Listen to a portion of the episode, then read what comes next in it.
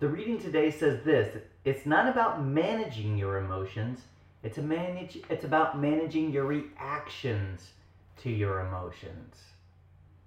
Hi, my name is Brad, and welcome to today's Daily Bread.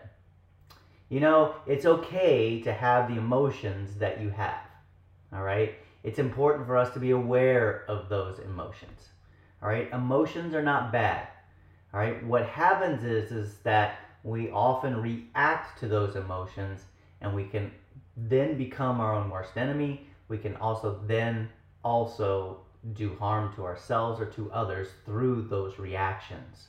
Okay? So it's always important to remember that those emotions that you're feeling are okay to feel. But the thing you need to be aware of is how you're reacting to those emotions. It's our reactions that ultimately lead us down a path, whether that path is good or whether that path is bad. Okay?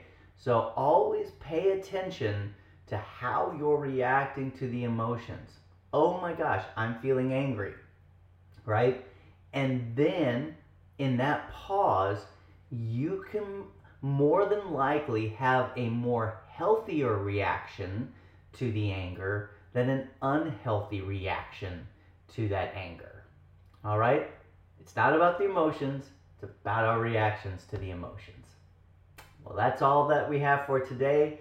Thank you for tuning in. I'll see you on the next time. Bye bye.